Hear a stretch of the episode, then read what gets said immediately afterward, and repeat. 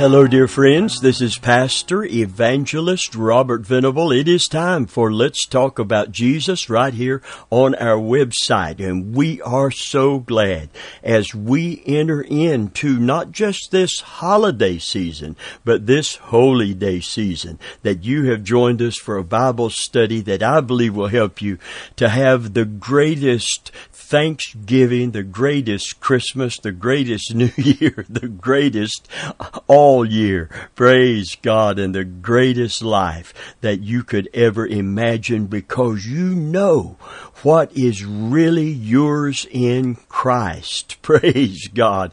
Amen. And regardless of whether you get that, uh, that, uh, Cadillac for Christmas that you've been, been looking for, uh, this year or whether you get that, that diamond ring or that Rolex watch or, or even that Timex. Amen. You will know how rich you are in Jesus when we get down in the Word of God, get the Word of God down inside of us. Praise God. If you're a Christian today, I'm talking to rich people. Amen. I'm talking about the true riches. Doesn't mean that God won't bless you materially. He will and He does. And I believe that God wants to meet all of your needs today. Amen. Spiritually, physically, mentally, and financially. But I do not believe that we can equate anything in the material world with what we right now possess spiritually in Jesus Christ. Hallelujah. And if you get a hold of that, it'll get a hold of you and you will never feel uh, like you are lacking anything. That you, your Bible said He's given us all things that pertain to life and godliness. Everything that we need to live a fulfilled life here and to live pleasing to God, He's given us in Jesus Christ. Amen. That leads us to our topic, Jesus our mercy seat. Uh, we uh, look back to the old covenant for a little while uh, to look at the furniture in the tabernacle and understand uh, what it is to teach us about Jesus in the new covenant. really, we can't fully appreciate and understand and appropriate what is ours in Christ in the new covenant unless we fully understand uh, the what represented him in the old covenant. So I want to make this statement before we read about the mercy seat in the Old Covenant that the tabernacle itself was to teach us the grace and the forgiveness and the mercy of God. The tabernacle was the gospel of grace in the, in Jesus Christ before he even came. The tabernacle was to teach us the language of God so that when Jesus finally appeared, there would be a people prepared who could understand the spiritual revelations from heaven in Jesus Christ. Amen. And Jesus is, is seen in the brazen altar. Jesus is seen in the veil and it, that was finally rent when he, when he completed his purpose to save us on the cross. Amen. Uh, but the, the mercy seat, this ark of the covenant, this holiest piece of furniture in the tabernacle that sat in the holiest place in the tabernacle is a representation of Jesus Christ dying on the cross, shedding his own blood once and for all for the sins of fallen men and women just like you just like me. I want to read about the mercy seat and show you Christ in it, beginning in the Old Covenant in Exodus 25, verse 17 through 22. It says, You shall make a mercy seat of pure gold. Two and a half cubits shall be its length, and a cubit, and a half its width.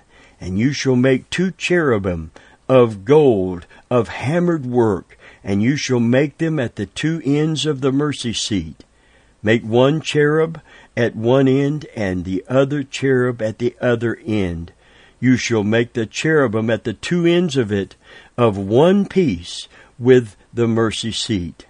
And the cherubim shall stretch out their wings above, covering the mercy seat with their wings, and they shall face one another. The faces of the cherubim shall be toward the mercy seat. Now I want to stop right here before we read any further. When you see that word cherub or cherubim. We think of a cherub, well, frankly, around Valentine's Day as a fat baby with wings. I want you to know something about angels today. They are not sweet little cute fat babies with wings. Amen. They are mighty. These, this is the highest, holiest ranking of the angels. These are the ones that minister in the presence of God Himself. And notice their, their faces are looking down. They're facing one another. There's the flat lid of the ark of gold, and they are looking straight down upon that mercy seat, looking down upon it. That is where the high priest, once a year, after ceremonial cleansings, went into the holy of holies behind the veil and sprinkled the blood upon the mercy seat so that God would forgive Israel and judgment wouldn't fall upon them. Listen very carefully. Their faces were looking at the blood sprinkled mercy seat. Oh, hallelujah. I'm so glad that God sees us through the blood of Jesus Christ. Before he sees me, before he sees you, he sees the blood of Jesus Christ that has ministered unto us or been ministered unto us when we receive Jesus as our Savior. Let me finish. You shall put the mercy seat on top of the ark, and in the ark you will put the testimony that I will give you. And there I will meet with you I will speak with you from above the mercy seat, from between the two cherubim which are on the ark of the testimony, about everything which I will give you in commandment to the children of Israel. Now, this ark of the covenant, it was located once again in the Holy of Holies of the tabernacle. It was made of acacia wood and overlaid with gold. Its dimensions were 50 inches long. I'm going to put it in our language instead of cubits. 50 inches long by 30 wide by 30 inches deep. The ark, in and of itself, was a picture, a type, a foreshadow of Jesus Christ bearing our sins. The box part, the wooden part, represented Christ. The wood illustrated the humanity of Jesus and the gold represented his deity. It was a perfect type and foreshadow of Christ being very man and very God simultaneously. You know, this is the great mystery of godliness, that God was manifest in the flesh. Over the top of the box, or the mercy seat, was a lid of solid gold. The mercy seat or throne over each end of the mercy seat was a gold cherub, the highest ranking angel. The first cherub represented the absolute righteousness of God. The second cherub represented the justice of God. Together they represented the holiness of God. So the cherubs faced one another, wings outstretched toward each other, and looked down on the mercy seat. Righteousness looks down and condemns. Justice looks down and assesses a penalty. Now, the Hebrew word for mercy seat is, and I'm going to spell it because I may not pronounce it correctly, K A P P O R E T H, Kapporeth. The Greek word used in the Septuagint translation of the Old Testament is hilasterion, the same Greek word is found in the New Testament in Romans 3.25, 1 John 2, 2, and 4.10, and is translated mercy seat or place of propitiation. That's a word that you don't hear very often, and you, you may not understand it when you first see it. But propitiation means that, that there is someone who is angered, justifiably angered, and, and someone has done something to appease that anger so that that person is angry at us or at someone no longer. So there's a direct, direct relationship between the mercy seat and the tabernacle and the doctrine in the New Testament of propitiation. You see, Romans 3 24 and 25 says, being justified freely by His grace through the redemption that is in Christ Jesus, whom God has set forth to be a propitiation through faith in His blood, to declare the righteousness for the remission of sins that are past through the forbearance of God. Justice calls for the penalty to be paid for sin. Righteousness calls for us to be holy. And we have failed in ourselves. All of us. There is none, the New Testament says, none righteous.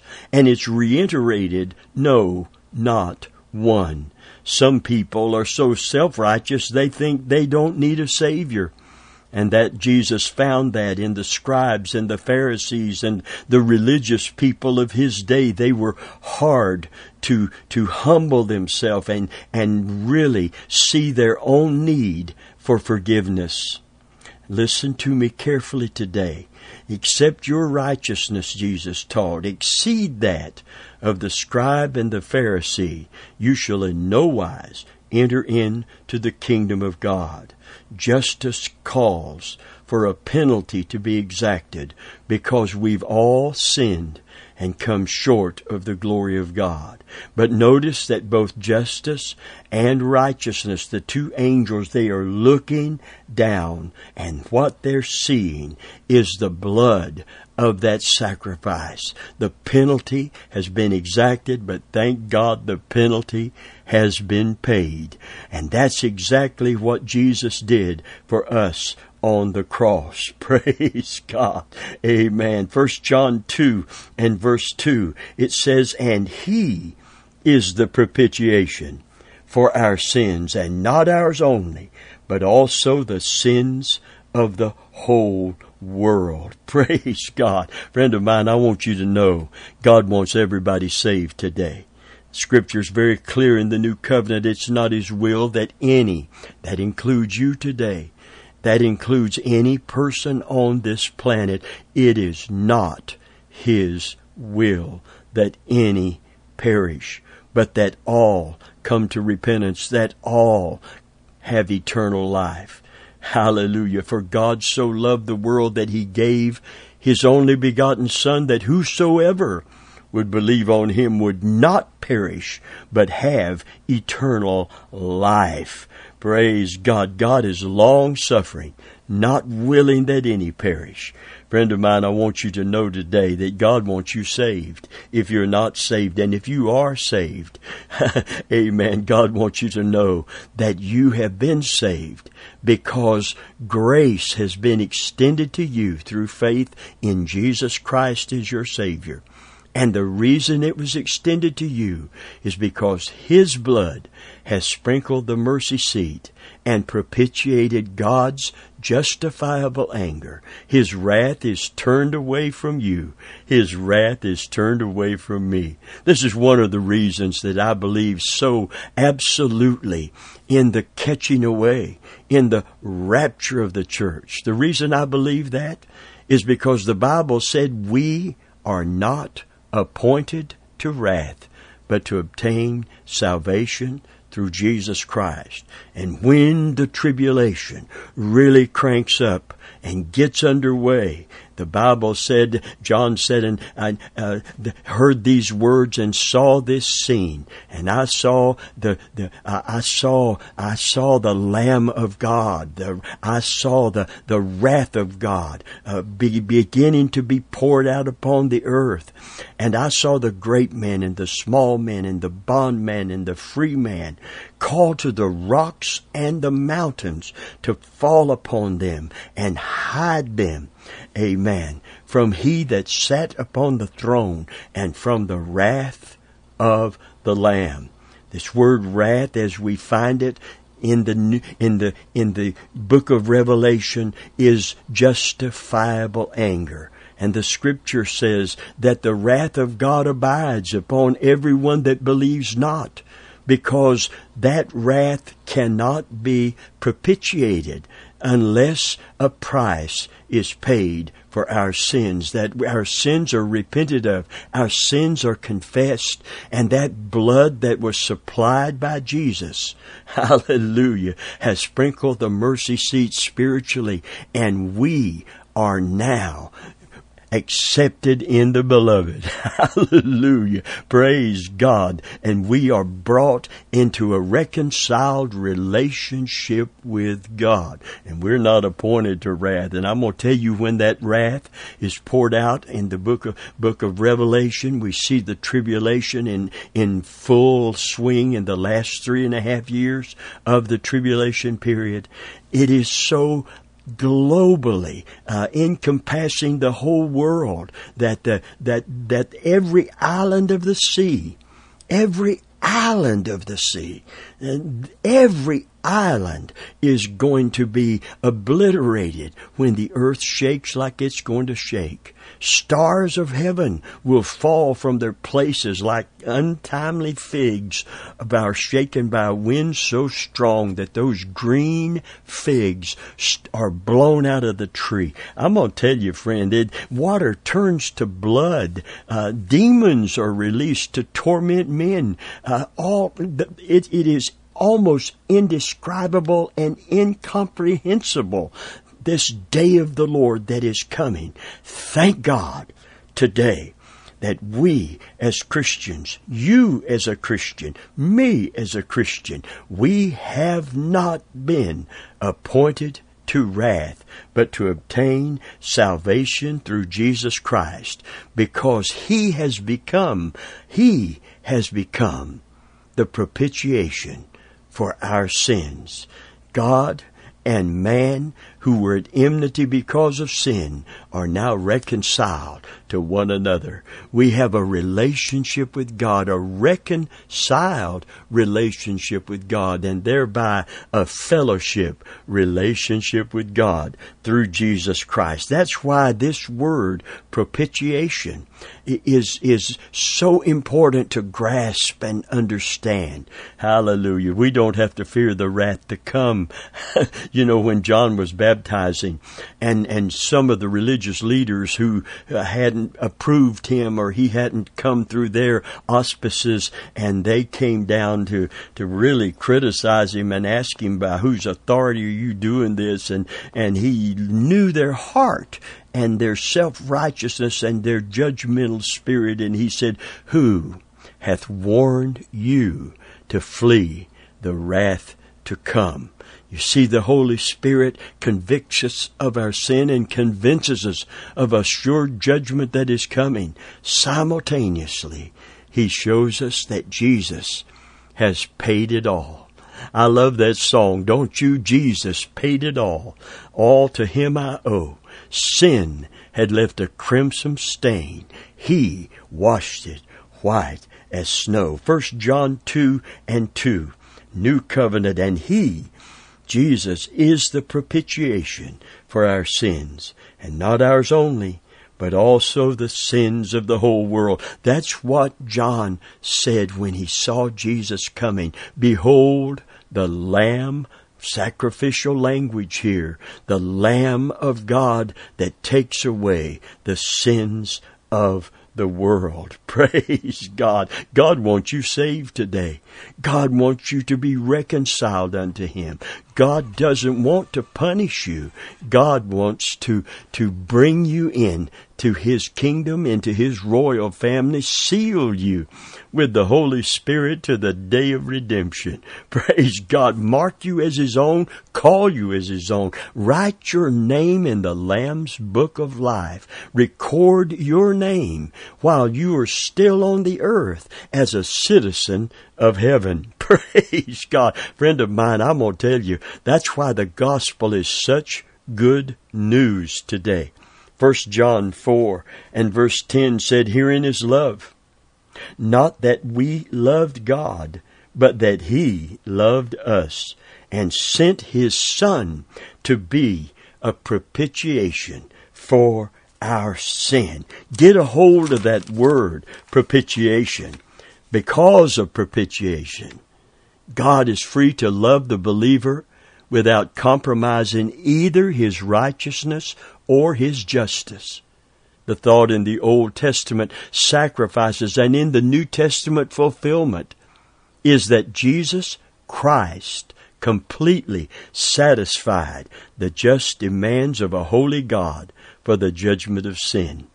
That's why when Jesus cried his last cry and breath from the cross, in those moments before he, he said into thy hands commend I my spirit and he gave up the ghost, he made the statement, uh, one word that is translated in three words so we could grasp it out of the Greek, out of the Aramaic, out of the Greek into the New Testament English, where he said, It is finished. It is accomplished or in the mathematical sense and in the business sense, because a transaction was occurring between heaven and earth, between God and Jesus. And that transaction was paid in full. Tetelestai is that one word that that says it all. Praise God. Amen. Hallelujah. But justice and mercy meet and kiss one another. Justice and mercy meet and kiss one another at the cross. Praise God. Amen. Romans 3:26 says to declare, I say, at this time his righteousness that he might be just and the justifier of him that believes in Jesus Christ. Praise God. I like I like it in in in another uh, version where it says he did it to demonstrate his justice at the present time, so as to be just and the one who justifies those who have faith in Jesus Christ. Praise God. You see, justification because of propitiation Stay with me here. Amen. Because of propitiation, we have justification. And justification is a forensic term. It is, it is something that is at home in the courtroom where someone has been absolutely pronounced not guilty or acquitted. Amen. And, and I, I love the fact in our justice system that you can't be tried for the same crime twice. I'm going to tell you, if God's forgiven you, uh, if God has forgiven you, and and has and Jesus has propitiated you to God. I want you to know that the devil can try to bring up your past. He can try to accuse you, and he is called the accuser of the brethren in the book of Revelation. He's called a maligner. That's what devil means. Diablos, one who maligns you. Who to? To God. To God. He keeps telling God, you're not worth it. You are not sinlessly perfect. And you know something? He's right about the not sinlessly perfect. But I want you to know he's wrong about you're not worth it. Don't let your conscience, don't let anybody, and don't let the devil tell you that you are not worth what Jesus has done to save you. Amen. He came to seek and to save that which was lost. He said the righteous don't need a physician. If you're not sin sick, you don't need to be healed of that sickness of sin. But if you are, the great physician has come, and he has come specifically to seek and to save, to find you, to save you. Praise God. The Bible said he didn't come to condemn the world, but he came to seek and to save the lost. His we're already condemned. That's what caused God to send him. That's why he came. because we couldn't. We couldn't save ourselves, no matter how hard we tried. God sent a Savior. Thank God. Oh, what a Savior. Oh, hallelujah. We used to sing that great theme. And, and I believe we need to sing it with a deeper love and a greater understanding of what it really means to be saved. This truth is clearly seen in Isaiah 53, 10 and 11. It said, Yet it pleased the Lord to bruise him. He hath put him to grief. And when thou shalt make his soul an offering for sin. He shall see his seed, he shall prolong his days, and the pleasure of the Lord shall prosper in his hand, speaking of Christ in the Old Testament. He shall see the travail of his soul and shall be satisfied by his knowledge. Shall my righteous servant justify many, for he shall bear their iniquities. Praise God. You see the propitiating work of Jesus Christ. That's why that we call him truly the fulfillment of the type and foreshadow of him in the mercy seat because the mercy seat allows us to be justified. I like Romans 12, 1 and 2. Listen. Therefore being justified, there's that courtroom word again. By faith, we have peace with God. You see, this is reconciliation with God. He, His wrath does not abide on us. There's no enmity between us and Him any longer. We have peace with God through our Lord Jesus Christ. And see, this peace with God allows fellowship with God. Verse 2 says, By whom we have access by faith into this grace wherein we stand and rejoice in the hope of the glory of God. Amen. I want to read that from the Amplified before we leave today. This is so important and so beautiful. Propitiation, amen, allows for justification which allows and brings reconciliation, which allows us to have true, intimate fellowship, access to God's presence and God's person.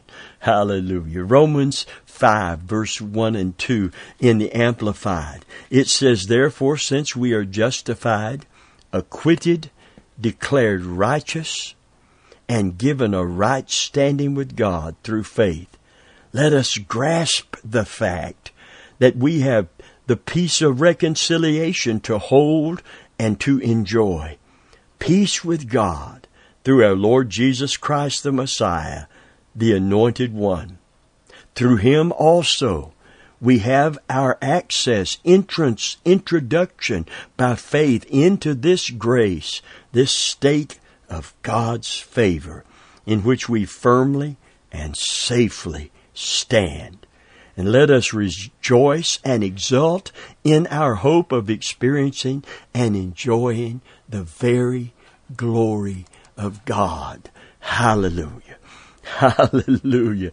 Praise God. We should put on our shouting shoes today because peace with God allows us to experience the peace of God. Something that until we come to Christ as our Savior and our sins are forgiven, we can never find in this old fallen world. A friend of mine, today, without a shadow of a doubt, I believe God is speaking to someone in our listening audience. And today, instead of running from Him, I pray that you will run to him. Because with his own blood, with his own pain and anguish on the cross, six solid, agonizing hours, he stayed on it. He could have called the angels of heaven, but he didn't. We used to sing a song that said he didn't have to do it, but he did. Today, I plead with you. Come to Jesus. Apply the blood by confessing your sins, repenting of your sin, and accepting Christ as your Savior. Jesus has supplied it. He's your mercy seat today. Come and be saved. And if you're a Christian today, you stand up straight. Don't hang your head. Don't fear the wrath to come because your sins has been forgiven. Your past is gone. Hallelujah. You belong to God and He belongs to you and come back next week and let's talk about Jesus.